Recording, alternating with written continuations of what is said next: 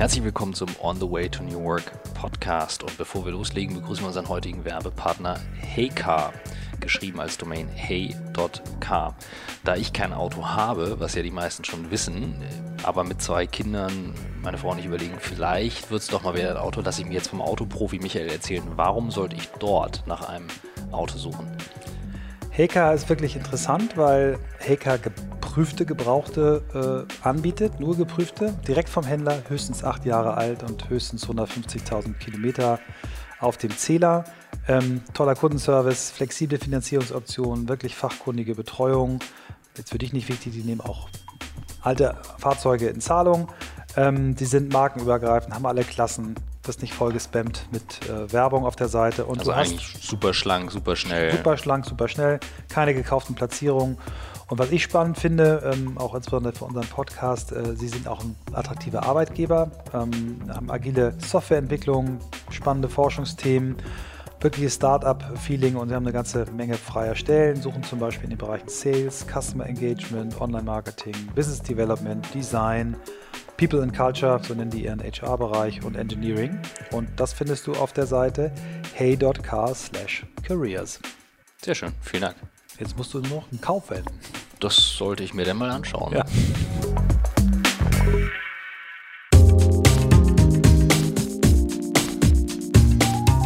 Herzlich willkommen zum On the Way to New Work Podcast mit Christoph Magnussen und Michael Trautmann.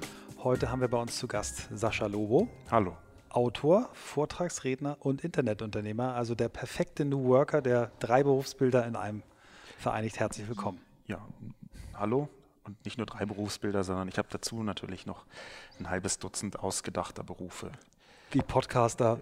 Podcaster. Kolumnenschreiber. Kolumnen, wobei die sind ja nicht ausgedacht, die gibt es ja wirklich. Ja. Ähm, aber da gibt es noch eine ganze Reihe. Ich bezeichne mich häufiger als Zivillobbyist. Mhm. Das ist so ein bisschen Aktivist für Arme. Ich möchte jetzt nicht nur Aktivist sein, weil das mir so ein bisschen zu aggressiv erscheint, aber ich setze mich schon so zwischen Gesellschaft, Politik, ein für bestimmte neue Gesellschaftsmodelle, so ganz ähm, weit und vage formuliert. Super. Wo fangen wir an? Fangen wir bei dir an. Wie bist du das alles geworden? Wie bist du hingekommen? Was, was waren die Schritte in deinem Leben? Wann hast du gemerkt, dass du nicht in normale Strukturen passt? Der wahnsinnig große Vorteil bei meinem Lebensweg ist, dass man von hinten immer, also danach kann ich wahnsinnig gut behaupten, das sei alles präzise geplant gewesen. Tatsächlich bin ich die meiste Zeit getaumelt. Eigentlich bis vor sechs oder sieben Jahren, ich bin ja 42, also bis Mitte 30, bin ich durch mein Leben getaumelt und habe verzweifelt gesucht, was ich machen könnte, weil, das hast du leider wahnsinnig clever gefragt, ich nirgendwo richtig glaubte reinzupassen. Ich komme ursprünglich aus der Werbung, habe auch in Agenturen gearbeitet, in verschiedenen Facetten, äh, meistens so irgendwo zwischen äh, Kreativdirektor, Textkonzept. Ähm, das Problem, was ich hatte, war, dass ich recht schnell gemerkt habe, dass ich in klassischen Strukturen unglaublich ineffizient bin und gleichzeitig total effizient, aber auf eine Weise, die den Agenturen nicht entgegenkommt oder mir. Will sagen, ich gehe drei Wochen in eine Agentur, so netto, sagen wir mal, 15 Tage, tun wir mal so, als gäbe es keine Wochenendarbeit. Und von diesen 15 Tagen sind 13 völlig umsonst. Also wirklich egal. Da hätte ich auch ins Aquarium gehen können oder schlafen bleiben. Zwei Tage davon sind gut und eine Stunde ist sensationell. Und jetzt musste ich in so diesen Strukturen diese eine sensationelle Stunde aufblasen über drei Wochen Scheinbeschäftigung. Und da kann sich jeder an einem Finger abzählen, dass das einfach psychisch, geschäftlich und von ungefähr allen Aspekten her in eine komplette Sackgasse führt. Und wenn man dann frei arbeitet, dann checken die Agenturen sehr schnell, dass man innerhalb von einem Tag den Kram hinbekommt und hat auch verloren. Also habe ich weder in der Freiberuflichkeit für Agenturen noch in der Festanstellung für Agenturen. Und ich habe Festanstellung in der Agentur immerhin sechs Monate ausprobiert, also ich weiß, wovon ich rede. In, in beiden damals handelsüblichen Strukturen für Kommunikation und Werbung habe ich mich nicht wohlgefühlt. Ich fühle mich gerade ertappt, heute ist Montag, muss ich gerade denken. Und ich bin nun selbst, also selbstständig Geschäftsführer, wie auch immer du es nennen willst. Ich habe mich heute gezwungen gefühlt, im Büro zu sein, obwohl ich gemerkt habe, äh, Kinder zum Kinderarzt, ich hatte eigentlich tausend wichtigere Themen, als jetzt irgendwie äh, Zeit dort zu planen. Ich war wahnsinnig ineffizient. Ähm, allerdings, also ist jetzt nicht so, dass ich jetzt von alleine dann wieder drauf komme und sage, ach, jetzt setze ich mich wieder hin, sondern ich fühle mich jetzt gerade ertappt und erwischt eigentlich dabei in dem Moment. Und ähm, das war jetzt eine Station bei dir. Was waren denn die Punkte, wo du sagst, ja, deswegen habe ich es dann irgendwann gelassen, weil es ja nun auch, irgendwie muss ja das Geld reinkommen. Ich hatte eine Phase in meinem Leben, ähm, die äh, heute nur noch ein fernes Echo darstellt, aber eine Phase in meinem Leben, wo ich komplett wirtschaftlich angstfrei war. Und zwar so, dass es schon besorgniserregend war. Also mir war völlig egal, wie ich die Miete bezahle, und zwar nicht die nächste, sondern die vorletzte. Mhm. Darunter haben auch andere Leute übrigens gelitten, aber ich dachte, ey, ich mache Projekte, ich weiß, was ich kann, ich habe da jetzt Lust drauf, Geld, was, wer ist denn dieser Geld, von dem alle reden, ist mir egal. Das ging in den 90er Jahren in Berlin sogar ärgerlich gut.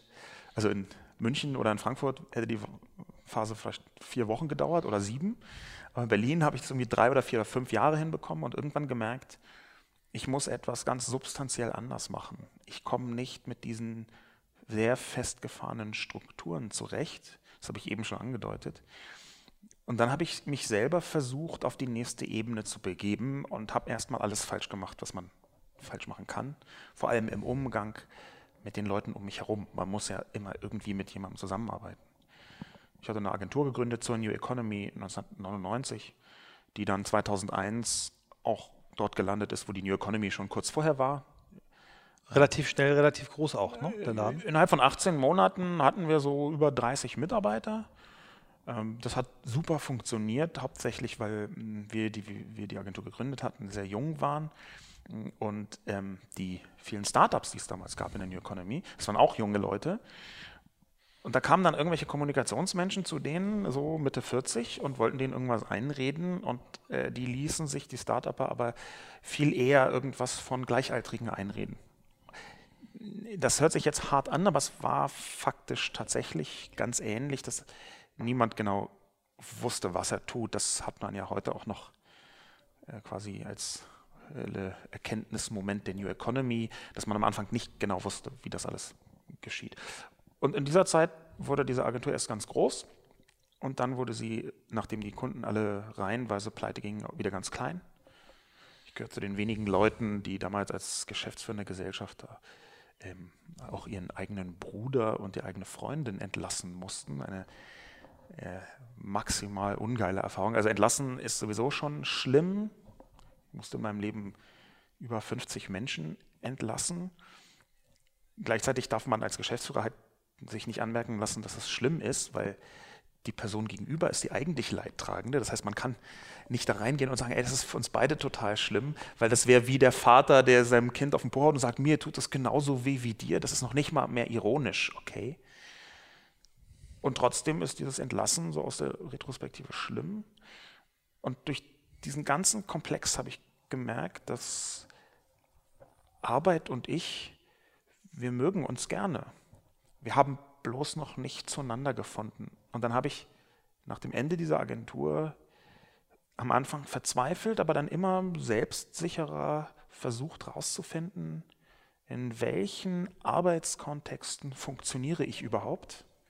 Als ich das begriffen hatte, in welchen funktioniere ich gut und als ich das auch irgendwie so herausgefunden hatte, habe ich versucht, dieses Modell für mich sagen wir mal, ein bisschen angenehmer zu machen, weil dass es für einen funktioniert und dass es angenehm ist, das sind überraschenderweise manchmal zwei unterschiedliche Sachen. Das ist jetzt die kurze, mhm. gepresste mhm. Variante. Kannst du mal ein Beispiel sagen, wo, wo du so ein Aha-Erlebnis hattest? Wahrscheinlich, als du das erste Mal die auf eine Bühne gestellt hast und einen Vortrag gehalten hast. Ne? Das wird wahrscheinlich so ein Moment gewesen sein, oder? Eins meiner Aha-Erlebnisse waren, also ich bin ja heute weitgehend Vortragsredner. Das, was ich als Internetunternehmer mache, ist eigentlich, dass ich das Geld, was ich als Vortragsredner verdiene, da wieder investiere in eigene Projekte. Das ist aber relativ langfristig. Das kostet situativ eher Geld, es bringt nur langfristig etwas. Aber äh, das mit den Vorträgen, das war eine, nicht ein Moment, sondern das war irgendwann die Erkenntnis in, einer, in einem langen Bogen, die mir überhaupt gekommen ist, dass das, was ich für selbstverständlich gehalten habe, dass ich auf einer Bühne stehe, mit dem Publikum kommunizieren kann und dass die glauben davon etwas zu haben. Dass das eigentlich ein Job sein kann. Das wusste ich gar nicht. Das, äh, ich wusste schon immer, dass ich das hinkriege, aber ich wusste nicht, dass das ein Job ist. Und das war so ein sehr, sehr wichtiger Erkenntnismoment, dass das, was ich kann, offenbar eine Leistung ist, für die bezahlt wird. Und wenn ich mit anderen Menschen gesprochen habe, die auch so eine Transformation in Richtung New Work äh, durchgemacht haben, dann war das ein wiederkehrendes Moment, ein wiederkehrender Erkenntnismoment, dass Leute gesagt haben, auf einmal habe ich gemerkt, ich bekomme Geld für etwas, wo ich nie gedacht hätte, dass das ernsthaft am Markt ein Produkt sein kann oder ein Service oder eine Leistung. Und dann ist das fast von alleine gegangen. Also natürlich, okay, meine Frisur hat mir geholfen, aber der Rest, da war viel Glück dabei, viel auch den Moment zu erkennen und ihn dann zu ergreifen. Ich, das ist so, das ist so das, die, die Erkenntnis, die ich daraus gezogen habe bei dieser Transformation. Das Thema Frisur, äh, äh, erzähl mal, wann du das gemacht hast, wa warum du es gemacht hast ähm, und wann du gemerkt hast, dass es dir hilft, äh, die Marke Sascha Lobo aufzubauen. Ich habe meine Frisur seit dem 2. Oktober 2006. Ich habe die äh, gemacht unmittelbar bevor mein Co-Autor Holm Friebe und ich auf die Buchmesse gefahren sind, um das Buch Wir nennen es Arbeit vorzustellen. Wenn wir von New Work sprechen, dann ist das also heute ein bisschen verschoben, aber damals 2006 war das sehr fest umrissen, ein Begriff, der von Friedhof Bergmann mhm. äh, geprägt worden ist. Die, die allerwenigsten, die diesen Begriff benutzen, wissen das, aber ja. es, erklären mal, das ist nämlich sehr Und schön. Und das ja. ist eigentlich ganz spannend. Wir, haben, wir gehören, glaube ich, zu den e-, ersten Büchern oder zu den ersten Autoren, die im deutschsprachigen Raum äh, Bergmann zitiert haben, 2006, weil wir gespürt haben, da ist etwas im Wandel. Irgendwie verändert sich Arbeit selbst. Ähm, wir wollten darüber dann ein Buch schreiben. Dieses Buch wurde auf der Frankfurter Buchmesse vorgestellt. Wir waren ja noch gerade bei dem Frisurenkontext, das ist nur als kleinen mhm. Bogen. Ähm, und zwar auf dem sogenannten blauen Sofa. Das blaue Sofa ist äh, ein blaues Sofa, da, äh, relativ einfach zu erraten, was vom ZDF und ich glaube von Arte gefilmt wird auf der Buchmesse und da stellen Autoren im Halbstundentakt ihre Bücher vor. Das allermeiste versendet sich so. Irgendwann haben sie beschlossen, das live ins Internet zu streamen, soweit ich weiß, aber ich glaube, auch da sind die Zuschauerzahlen nicht so groß. Aber aus diesen Aufnahmen vom blauen Sofa, das wusste ich vorher, schneidet sich eine ZDF-Sendung, die am Sonntagabend nach der Buchmesse ähm, die Bücher bespricht, ähm, ein paar Stückchen raus. Ich glaube, das war damals die Sendung Aspekte zur Buchmesse. Ich bin mir aber jetzt über den Titel nicht mehr hundertprozentig sicher, aber ich, ich, wusste, dass dieser Mechanismus besteht. Ähm, und äh, man, kommt, man kam halt in diese Sendung, Sonntagabend, Buchmesse, Zusammenfassung, welche Bücher lohnen sich, wenn man entweder wahnsinnig berühmt ist oder eine sehr, sehr gut aussehende Frau. Und weil beides auf mich sehr nicht zutraf, habe ich mich für die dritte Variante entschieden, nämlich eine, ähm, einen optischen Eindruck herzustellen. Und das hat sehr gut funktioniert. Wir sind in diese Sendung gekommen im ZDF 2006 äh, im Oktober, weil die Leute dann, guck mal, jemand mit einer merkwürdigen Frisur und einem Anzug, dem, äh, der sagt auch noch vollständige Sätze und der hat ein Thema, was irgendwie neu und exotisch ist. Dann kamen wir in diese Sendung und anhand dieser Sendung entscheiden sehr viele, oder entschieden damals sehr viele Feuilleton-Journalisten, welche Bücher sie besprechen. Und dadurch sind wir in die großen Blätter gekommen, die damals noch entscheidend waren für den Buchverkauf und vor allem auch so ein bisschen zur Multiplikation. Und dann dachte ich, ey, wenn das so gut funktioniert hat, dann lasse ich die Frisur erstmal. Und irgendwann habe ich gemerkt, dass ich diese Frisur eigentlich viel lieber mag als alle anderen Frisuren, die ich davor hatte. Und dass ich dieses Gefühl, äh, angestarrt zu werden auf der Straße, eigentlich sehr, sehr mag. Ich habe dann die Sprachregelung entwickelt, dass ich eigentlich schon immer einen inneren Irokesenschnitt hatte und der ist dann nach draußen gewachsen. und interessanterweise hat irgendein Journalist zu einem Interview mal dann einen Bogen geschlagen zu dem inhaltlichen Thema von Wir nennen es Arbeit, was dem sehr nahe kommt, was ihr heute in eurem Podcast regelmäßig besprecht, weil er einen simplen Satz gesagt hat, äh, ja, kein Wunder, mit der Frisur kann man ja nirgends festangestellt sein. was eine wunderbare Erklärung war, warum mir das so passte und warum ich das so, also dass quasi diese Frisur, heute ist die halt so äh, fünfmal bei Anne Will und Maybrit Illner gesehen, aber damals war das vollkommen klar, mit der Frisur wirst du grundsätzlich nie irgendwo eingestellt. Das ist so knapp vor Gesichtstattoo. Ja? Also es ist wirklich, das war eine Zeit lang so. Ja? Irgendwann hat sich das auch geändert und heute hupen mir irgendwelche BMW-Fahrer begeistert hinterher, irgendwie die Sakko im Sitz noch hängen haben. Also es ist jetzt nicht mehr Outlaw oder so, aber 2006 war das, 2007 war das noch ein bisschen anders. Ich habe gerade echt Kopfkino und frage mich gerade, wie wir das realisieren. Also mir fehlen dazu die Haare, ganz klar. Aber Ah, ich kann es auch nicht mehr. Ich möchte das Thema Gesichtstattoo für dich nochmal Ja, aufdrängen. Großartig. Ja. sehr schön. Ähm, erzähl, wenn du magst, noch mal ein bisschen, was damals eure, eure, ähm, eu- eure Key Thesen in dem Buch waren. Ich meine, 2006 ist es wirklich, also wir, wir kommen uns jetzt schon in Deutschland hier vor, als wir werden gesagt, Mensch, ihr habt genau rechtzeitig dieses Thema erkannt und äh, wir- ja, das, das, der hat das 1970 geschrieben, der Bergmann, oder? Wann war das? Die Thesen? Nee, ne, also es gibt eine ganze Reihe. In den 70er Jahren, es, es gibt sogar los, von ne? ihm sogar aus den Bewegung. 60er Jahren Papiere, äh, Ja. wo er sich damit beschäftigt. Es ist relativ offensichtlich, dass Bergmann, der, dessen Thesen ich übrigens nicht in allen Details teile, um es mal vorsichtig Mhm. zu sagen, dass Bergmann sehr früh erkannt hat, an einem, an einem einzelnen zentralen Begriff, äh, dass etwas falsch ist. Der redet ja von der Festanstellung als milder Krankheit. Ja, er sagt also, dass die klassische Festanstellung ist eine Form von milder Krankheit und die, das war uns so einleuchtend, dass wir das damals in das Buch gebracht haben. Wir hatten schon den Eindruck, dass 2006 früh ist, aber nicht so in dem, hey, wir sind da vor allen anderen, sondern, hey, versteht uns überhaupt jemand? Wir haben 14 Verlage gefragt, äh, keiner wollte das Buch haben. Der 15. hat es dann äh, genommen und auch eher so als Experiment. Was war damals welcher Verlag? Das war ähm, Random House, ein Subverlag Heine, heißt der. also, Im Heine Verlag ist das erschienen. Random House, größter Verlag der Welt, auch sehr renommiert und Heine äh, damals durchaus ein, also heute noch durchaus ein seriöser äh, Verlag.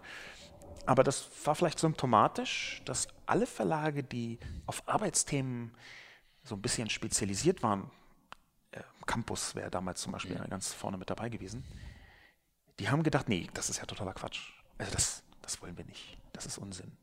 Da behaupten Leute ernsthaft, das Internet würde die Arbeitswelt verändern? Das ist ja Unfug.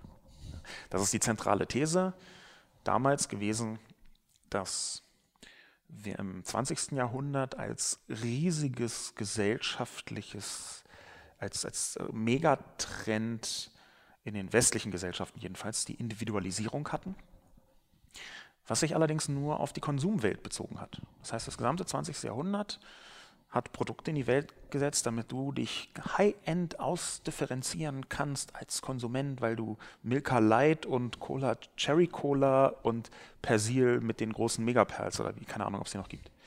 Ähm, und unsere These war, dass jetzt mit dem Internet Individualisierung auch in anderen Lebensbereichen sinnvoll und möglich sein würde, zum Beispiel in der Arbeit.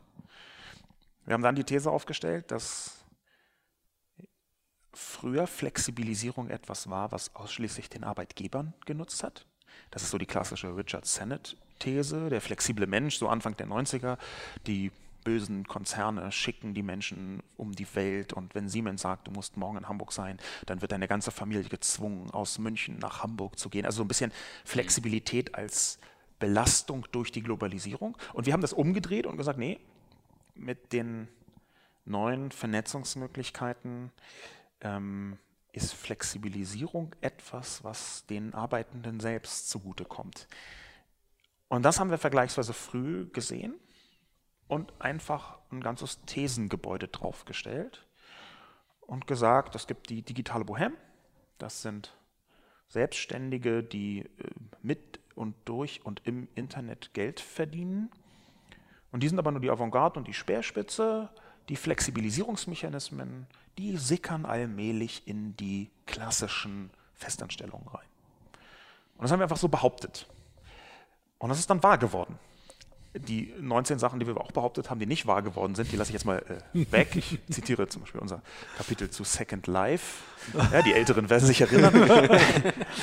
aber das war halt, ja. wir haben einfach zehn Kapitel oder elf, elf steile Thesen und davon sind eine relativ hohe Prozentzahl, sagen wir mal drei, mhm. wahr geworden. Und nicht nur, weil wir jetzt hellsichtig gewesen wären, sondern auch, weil wir so ein bisschen, irgendwas hat man gespürt. Und man kann mit seinem Gespür voll gegen die Wand laufen. Manchmal kann man mit seinem Gespür aber auch ins Schwarze treffen.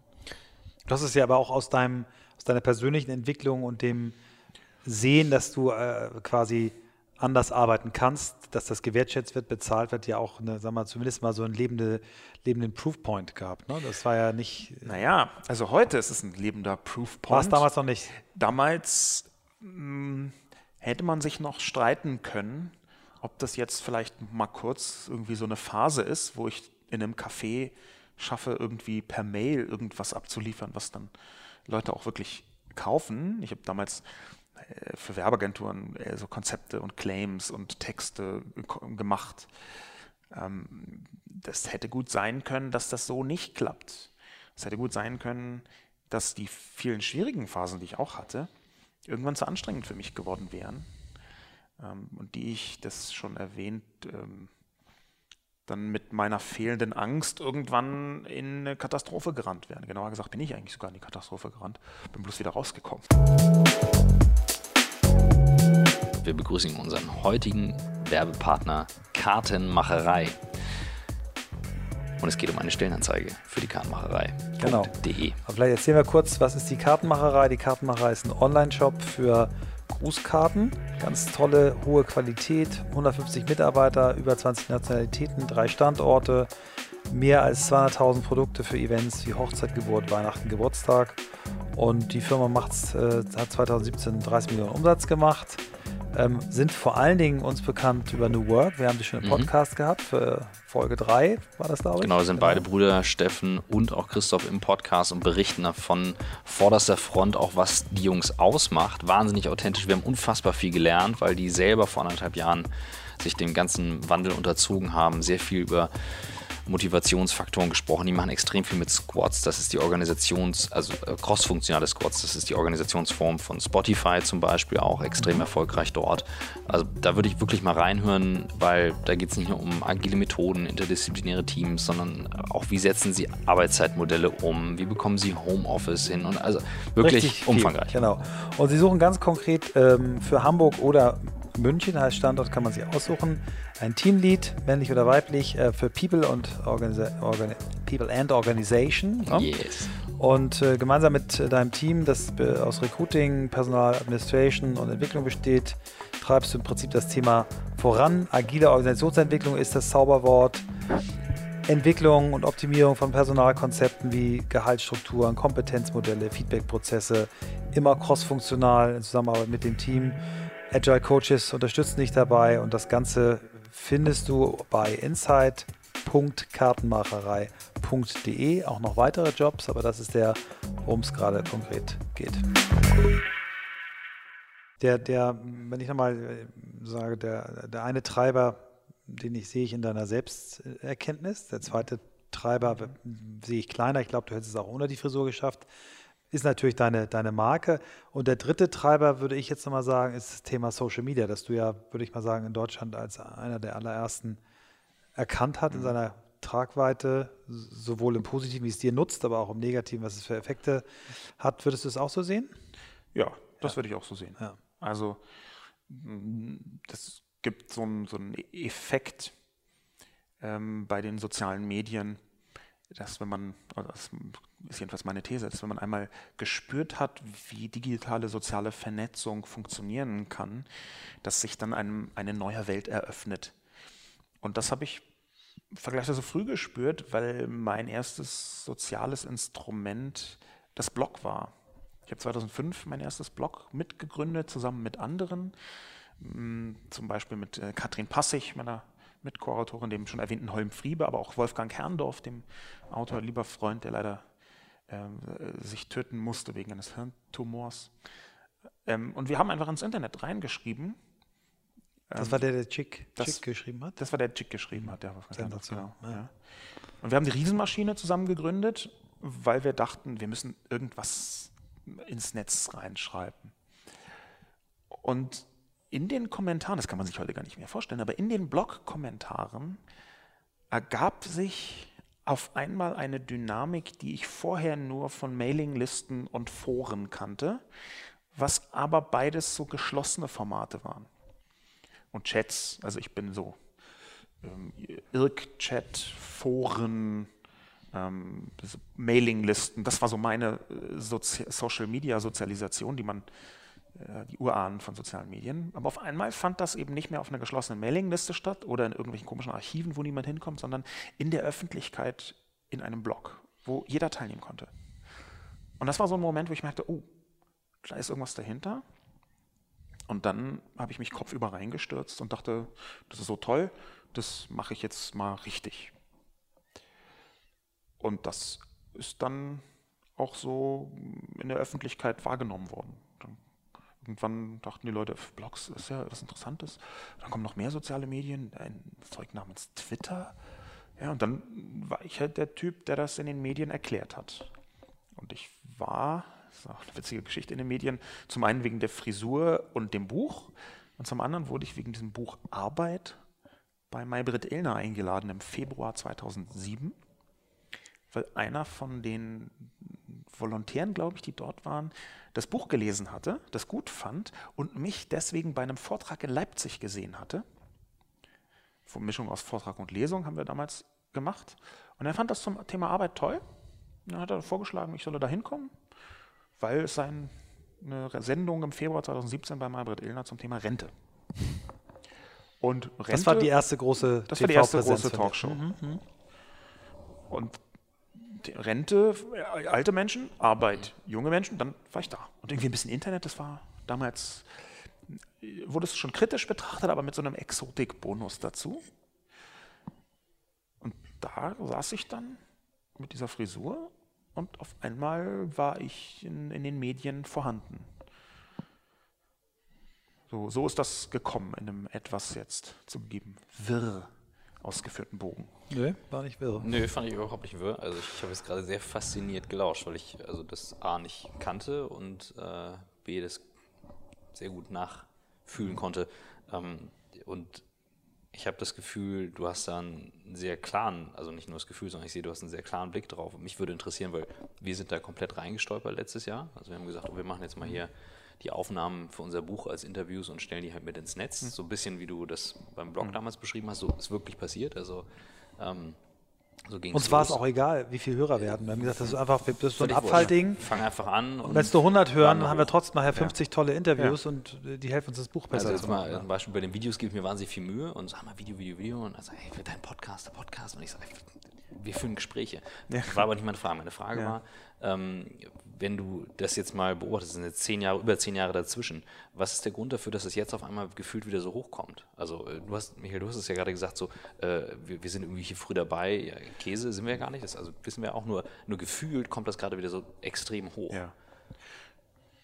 Das ist auch aus meiner Perspektive richtig, dass das seit ungefähr anderthalb Jahren anfängt, größere Kreise zu ziehen und auch politische Kreise zu ziehen. Das heißt, irgendwann wird eine Wirkung durch Gesetzesänderungen eintreten, ganz basal formuliert. Ich glaube, das hängt damit zusammen mit einem gleichen Effekt, den wir auch schon 2006 hatten, dass wir eine, äh, einen riesigen Wandel erspüren, der vorhanden ist. Und wir sehen, dass ganz viele Dinge, die wir im 20. Jahrhundert für ganz normal gehalten haben, deswegen so waren, weil es nicht anders ging.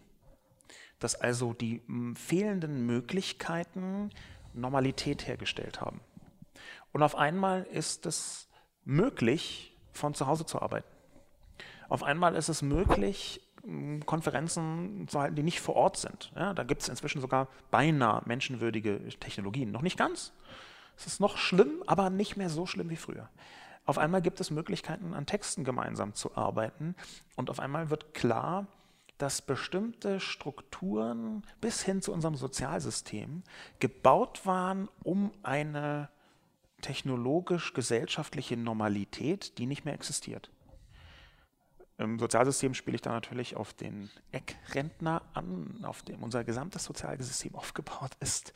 Also der einen Person, die mindestens 35 Jahre für ein Unternehmen arbeitet, vielleicht einmal wechselt, aber auch das nur, wenn es so ein windiger Typ ist und die ganze Zeit einzahlt und auch immer weiter hochsteigt im Gehalt und irgendwie Haus abbezahlt und äh, Auto und äh, den ganzen Kram. Also diesen quasi Normalbürger.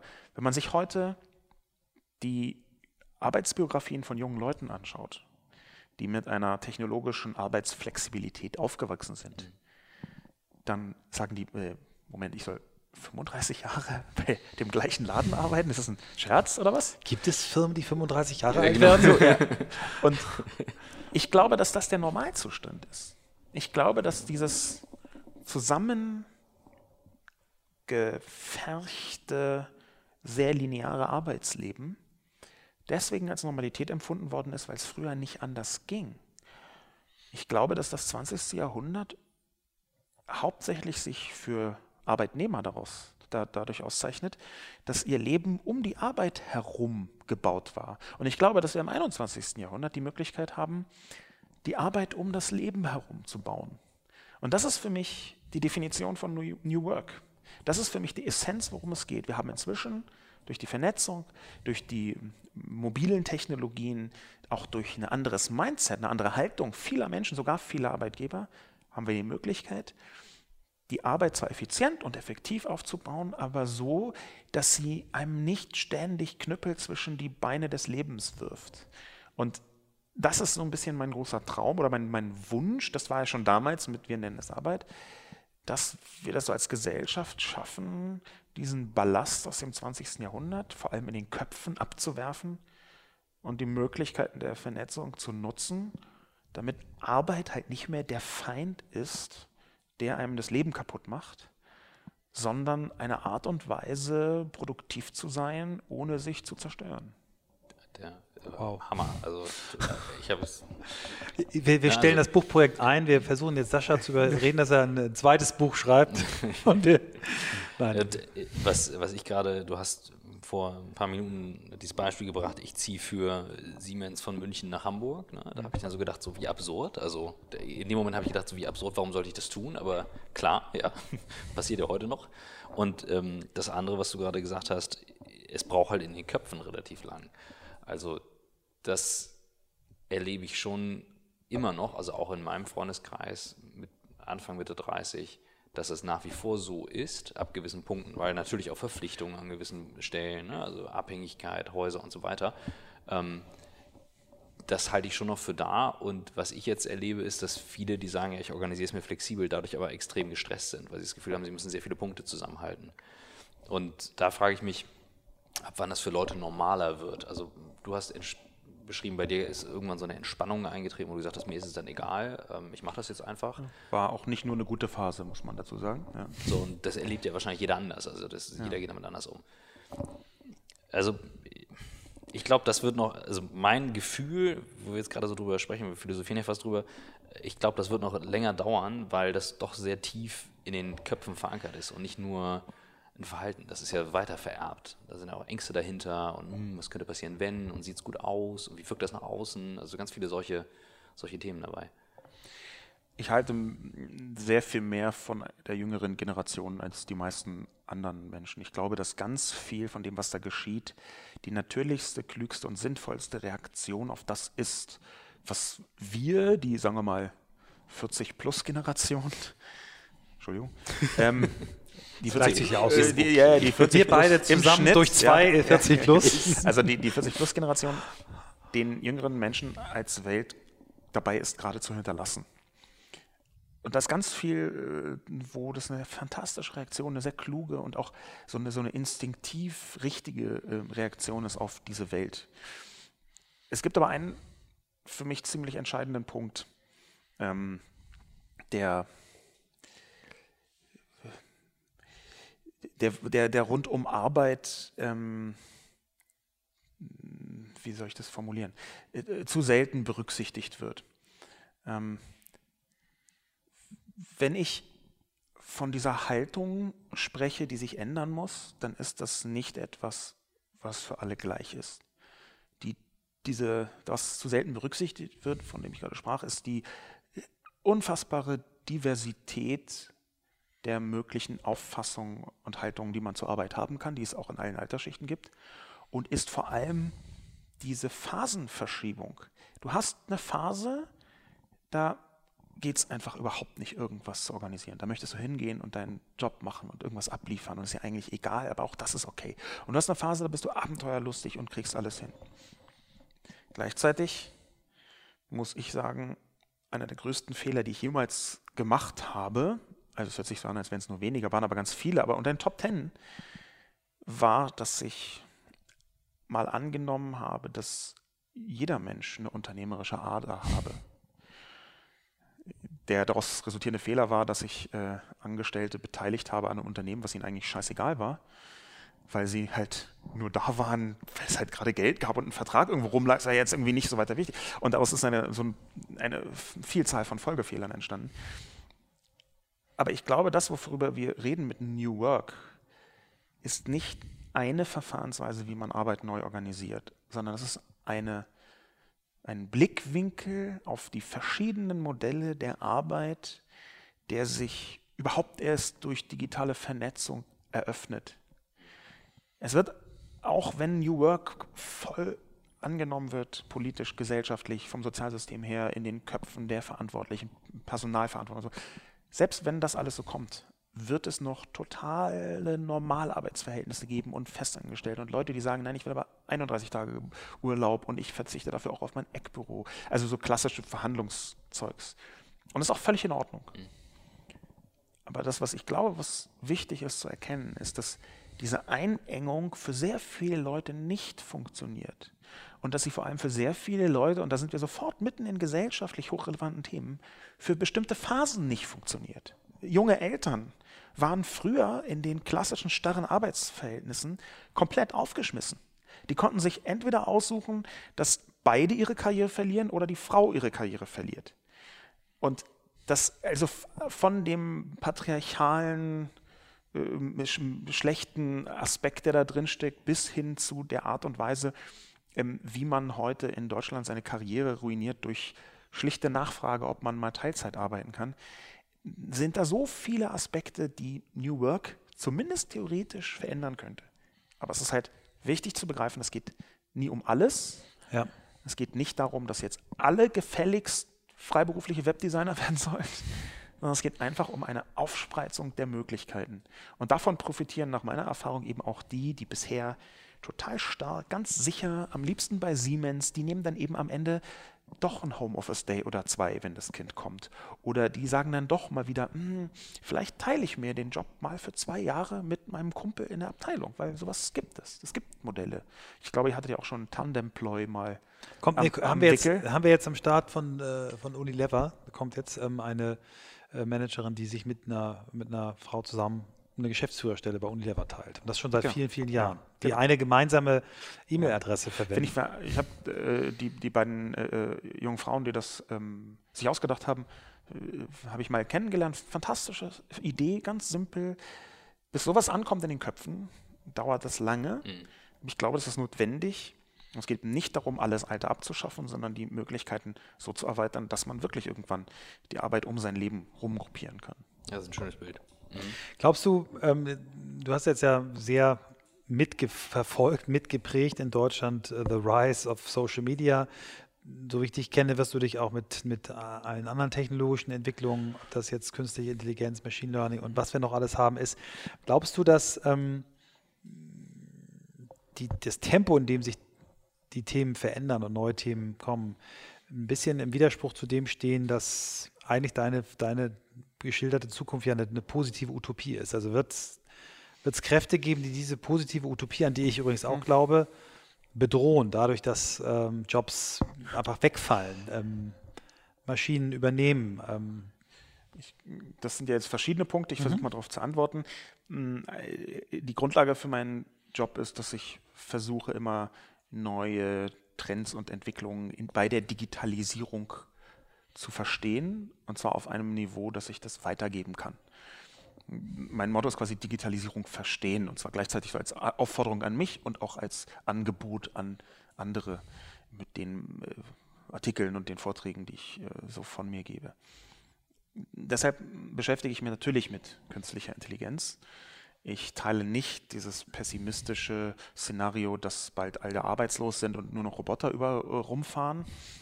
Ich sehe aber schon, dass es Entwicklungen gibt, wie ähm, es eine Aufspreizung bei sozialversicherungspflichtigen Jobs gibt, nämlich dadurch, dass ein Teil der Intelligenz in die Maschinen wandert, ähm, gibt es einige wenige sehr hochbezahlte Jobs und eine Vielzahl von anderen Jobs, die ähm, weniger anspruchsvoll sind, von weniger gut ausgebildeten Menschen für weniger Geld gemacht werden können, weil ein Teil der Intelligenz in die Maschine gewandert ist. Das hört sich sehr diffus an, deswegen kann ich ein ganz konkretes Beispiel sagen. Es gibt ähm, 2016 vorgestellt, 2017 glaube ich die ersten auch verkauft äh, Roboter von der Firma KUKA, die äh, für, sich für Werkstätten eignen, die also bestimmte Handgriffe in einer Werkstatt automatisiert vornehmen können. Also Autowerkstatt. Erstmal nur eine Werkstatt. Werkstatt generell. Alle möglichen ähm, Handgriffe. Für, äh, was vorher Facharbeiter machen mussten, weil die bestimmten Bewegungsabläufe und die bestimmten Prozesse, die man bei der Verarbeitung von Werkstoffen kennen muss, ähm, was vorher Facharbeiter machen mussten, konnten dann mit diesem Roboter auch ungelernte Hilfskräfte machen. Das ist sozusagen Maschinenbetreuung, mhm, mhm. weil die Intelligenz in der Maschine steckt. Ja. Mhm. Und das ist natürlich eine total tolle und kluge und sinnvolle Entwicklung. Und ich glaube, dass sie vielleicht mittelfristig irgendwann auch mal Arbeitsplätze kosten kann. Aber was sie zuerst und ganz unmittelbar tut, ist, dass jetzt ein Facharbeiter, der früher einen Stundenlohn von, sagen wir mal, X verdient hat, nicht mehr da ist, sondern eine ähm, ungelernte Kraft, die den Roboter beim Arbeiten begleitet und die sehr viel weniger verdient. Und das in einer gesellschaftlichen groß skalierten Wirkung kann durchaus bedeuten, dass, äh, ich zitiere hier mal ähm, das Quartz Magazine äh, aus den Vereinigten Staaten, dass künstliche Intelligenz das Ende der Mittelschicht bedeutet. Das ist jetzt ein bisschen sehr mhm. dystopisch, aber das ist zumindest ein Aspekt, den man bei New Work berücksichtigen muss, dass es wenige super hochbezahlte Jobs gibt und viele nicht so hochbezahlte. Was die Dystopie angeht, die Utopie und ob die bekämpft wird, wird sie. Mein Motto im Moment ist, dass ich verzweifelt versuche, Optimist zu bleiben, weil ich sehr, sehr viele Punkte sehe, also weltpolitisch, gesellschaftlich, ähm, Wirkung von sozialen Medien, Wirkung von bestimmten Aspekten der Digitalisierung, da ist künstliche Intelligenz so ein kleiner Teil, die durchaus eine sehr negative Wirkung haben können, wo man hart dafür arbeiten muss, dass es sich in eine positive Richtung dreht. Ich bin auch eher auf der optimistischen Seite, aber grübel auch gerade vor mich hin und ähm, denke jetzt an, an das Beispiel, ähm, als die Google-Firma, wie heißt die? DeepMind, ähm, AlphaGo, also diesen Algorithmus gebaut hat, um den Lee Sedol in Go zu schlagen. Ja. Und das haben die ja doch recht fulminant gemacht. Ich glaube, 3 zu 2 oder 4 zu 1 oder zu also irgendwie irre. Mhm. Und ähm, ich habe ähm, jetzt erst die Doku auf Netflix gesehen und mich hat mehr interessiert, wie die, die haben jetzt nicht über die Maschine viel gesprochen, was viel in den Medien war, sondern die haben ihnen viel gezeigt. Also den Lee Sedol, den Spieler. Der ist ja Vater, junge Tochter und wieder so emotional das ist der reagiert. Weltmeister, ne? Das ist, äh, das ist Roger Federer im, im, im Go. Ne? Also das ist so, mhm. als wenn du sagst, du brauchst einen, einen KUKA-Roboter, der Roger Federer schlägt. So. Und ähm, die Szene, als er rausgegangen ist, um eine zu rauchen, als er merkt, er kann das Spiel nicht mehr drehen, dann wieder reingekommen ist und dann, als es wirklich entschieden war, und die haben ja dann durchgespielt, noch weiter gespielt, ähm, und danach dann erzählte, er konnte gar nicht gegen die Maschine reagieren. Also da, da saß jemand mhm. gegenüber und der konnte ihn ja nicht sehen. Der hm. Spieler hat ja nur die Steine gesetzt. Ähm, aber als er gesagt hat, wir schreiben jetzt eigentlich dieses Spiel um, wir schreiben diese 2000 oder 3000 Jahre Geschichte Go-Spiel gerade um, mhm. weil die äh, AlphaGo hat da Züge gemacht, an die wir gar nicht gedacht haben.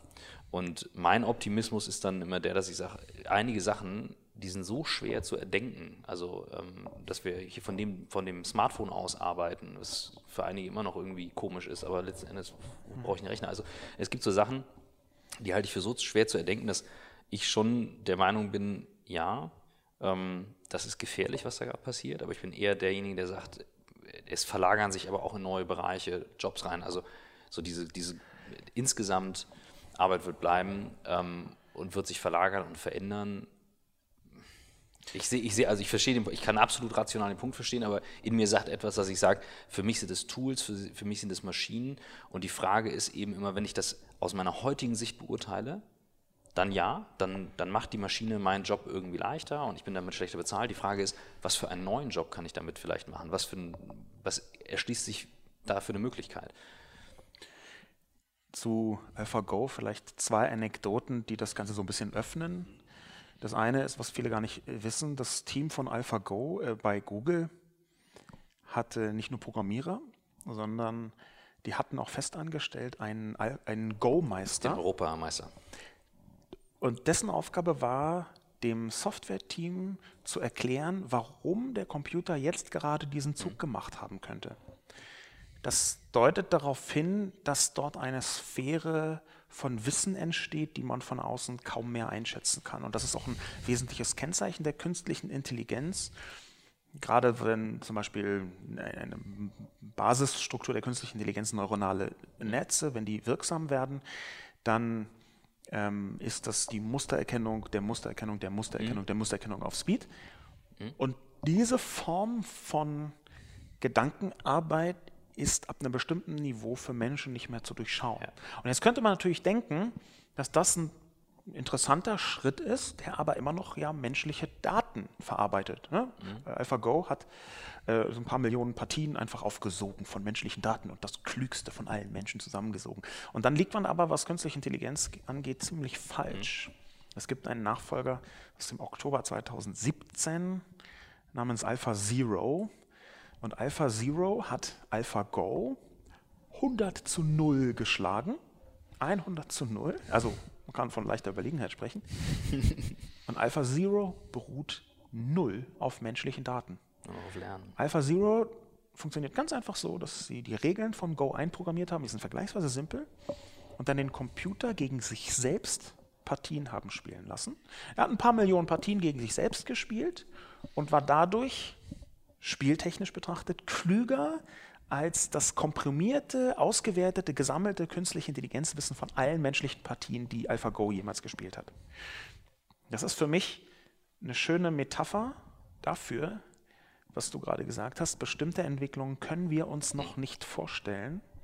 Und ich bin der Meinung, dass künstliche Intelligenz die nächste Stufe der Digitalisierung ist und wo sie wann, wie wirksam wird, das kriegen wir jetzt erst gerade mit. Aber wenn sie wirksam wird, dann kann sich ganze Industrien innerhalb weniger Jahre auf den Kopf stellen. Und das hört sich jetzt so radikal an, aber ich bin davon überzeugt, dass das genau so passieren kann. Und wir haben ja schon am Anfang der Digitalisierung des 21. Jahrhunderts ganz viele Beispiele, wo Unternehmen in wenigen Jahren einfach tot umgefallen sind, im wahrsten Sinne oder im traurigsten Sinne dieses Wortes. Glaubst du, dass ähm, künstliche Intelligenz Regulierung braucht und wie kann die aussehen? Die Frage scheint einfach und man könnte sie einfach beantworten mit Ja.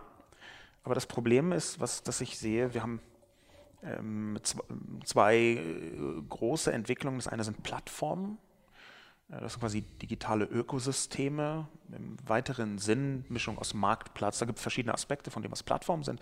Google ist eine Plattform, iOS ist eine Plattform, Android ist eine eigene Plattform, Facebook ist eine Plattform, Amazon hat mehrere Plattformen. Und wir haben noch nicht herausgefunden, wie wir Plattformen sinnvoll regulieren. Man muss sie regulieren.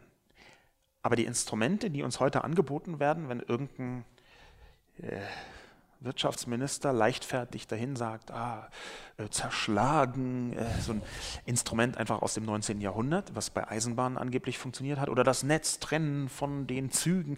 Also die ganzen Metaphern, die wir heute mit klassischer Regulierung, und es sind meistens nur Metaphern, ähm, verbinden, die funktionieren nicht bei Plattformen. Wie reguliert man Plattformen sinnvoll? Das ist die aus meiner Sicht große, auch Demokratie und marktrelevante Frage, die wir jetzt klären müssen. Und wenn wir die geklärt haben, wie das funktioniert, dann werden wir vielleicht, um auf deine Frage zurückzukommen, auch einen Weg gefunden haben, um künstliche Intelligenz sinnvoll zu regulieren.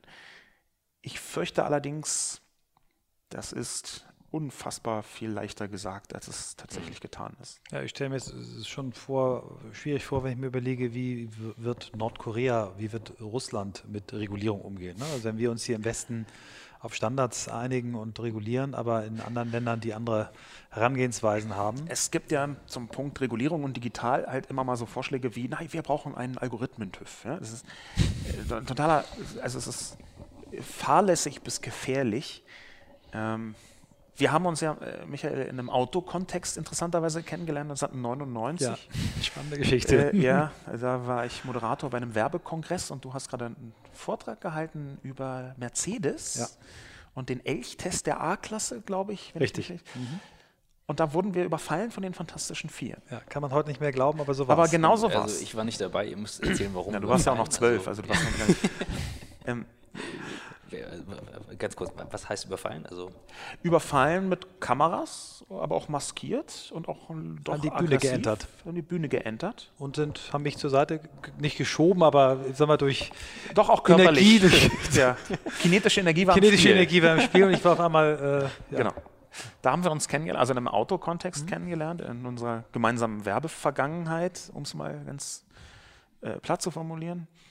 Ähm, und Du kennst also Autos. In einem normalen Oberklassewagen heutzutage sind 100 Millionen Zeilen Code verbaut.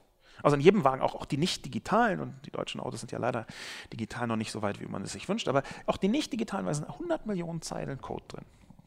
Naheliegenderweise nicht von einer Person geschrieben, sondern von Hunderten, wenn nicht Tausenden von Teams.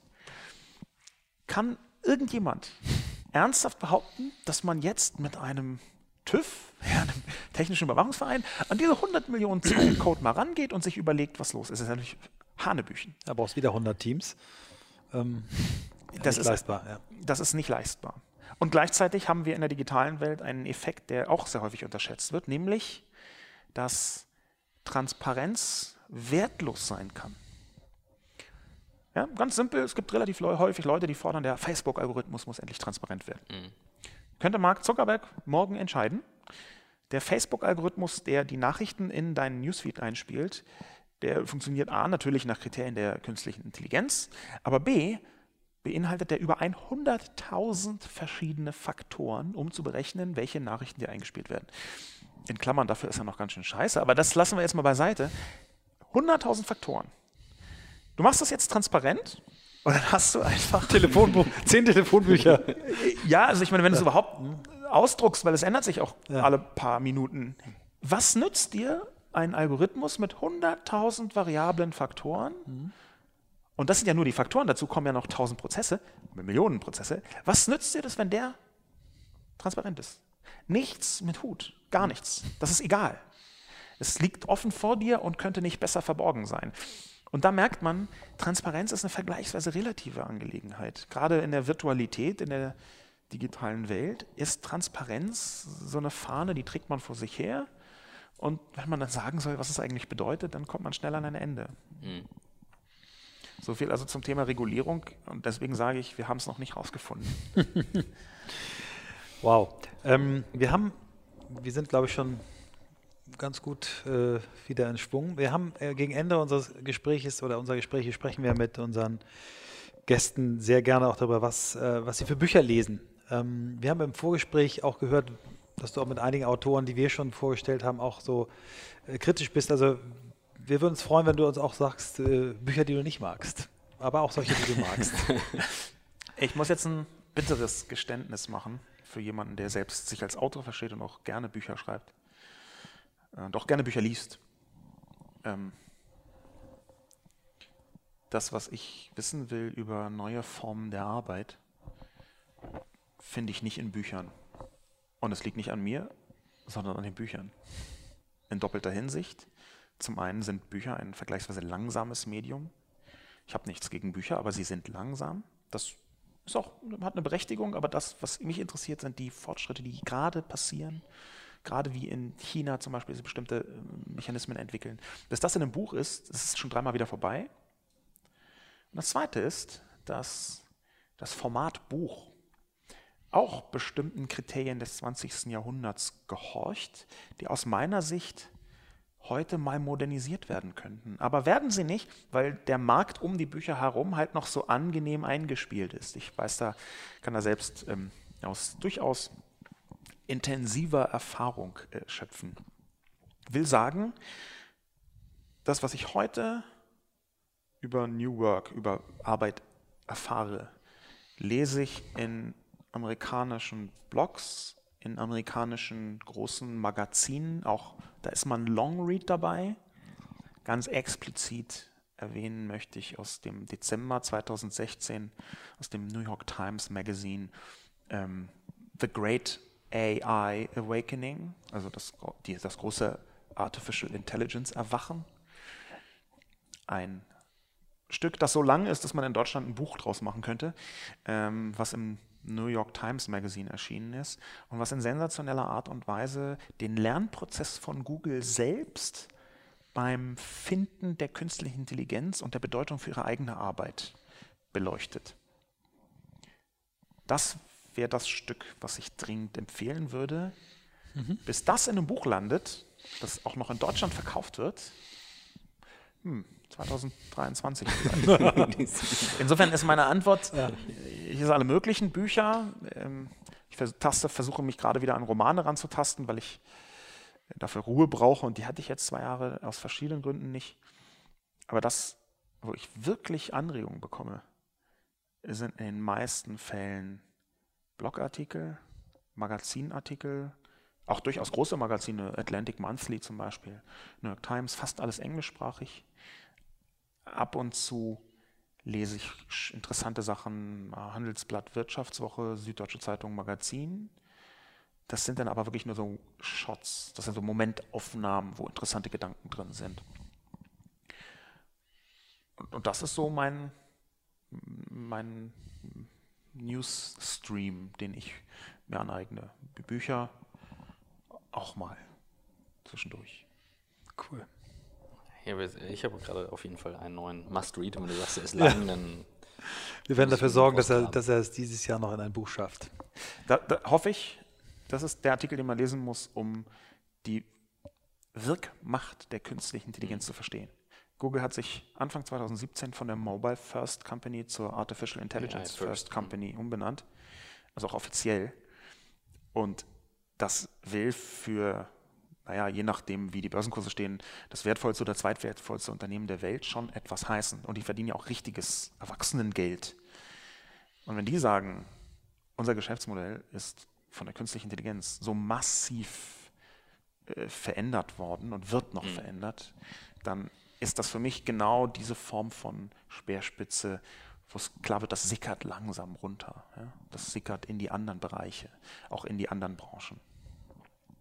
Definitiv. Also du hast gerade heute Bilder gemalt, die äh, bleiben. Also ich, ich, könnte das Thema in, am, am, liebsten separat nochmal vertiefen. Also, Können wir gerne machen. Ich äh, halte ja inzwischen Vorträge zu äh, künstlicher Intelligenz und auch zu äh, Kryptowährungen, was eigentlich sehr traurig ist, weil hätte ich zu dem Zeitpunkt, wo ich den ersten Vortrag über Kryptowährung gehalten, äh, in Kryptowährungen investiert, dann wären sie ja immer noch. Dann müsste ich mir überlegen, ob ich lieber Google oder Facebook kaufe. Nee, so schlimm war es nicht. Aber, aber die, das ist natürlich, ähm, das ist, das ist natürlich ein, ein, sehr, sehr spannendes Phänomen insgesamt. Ne? Also ähm, das hat nicht unbedingt viel miteinander zu tun, äh, außer auf der Ebene, dass beides Grundprinzipien der Vernetzung mhm. abbildet. Ja, das ist, aber wir können gerne nochmal zu künstlicher Intelligenz. Vielleicht, vielleicht wird Sascha der Erste, wo wir einen zweiten Teil brauchen. Ja, sehr schön. Vielen Dank, dass du gekommen bist. Danke für die Einladung. Danke dir.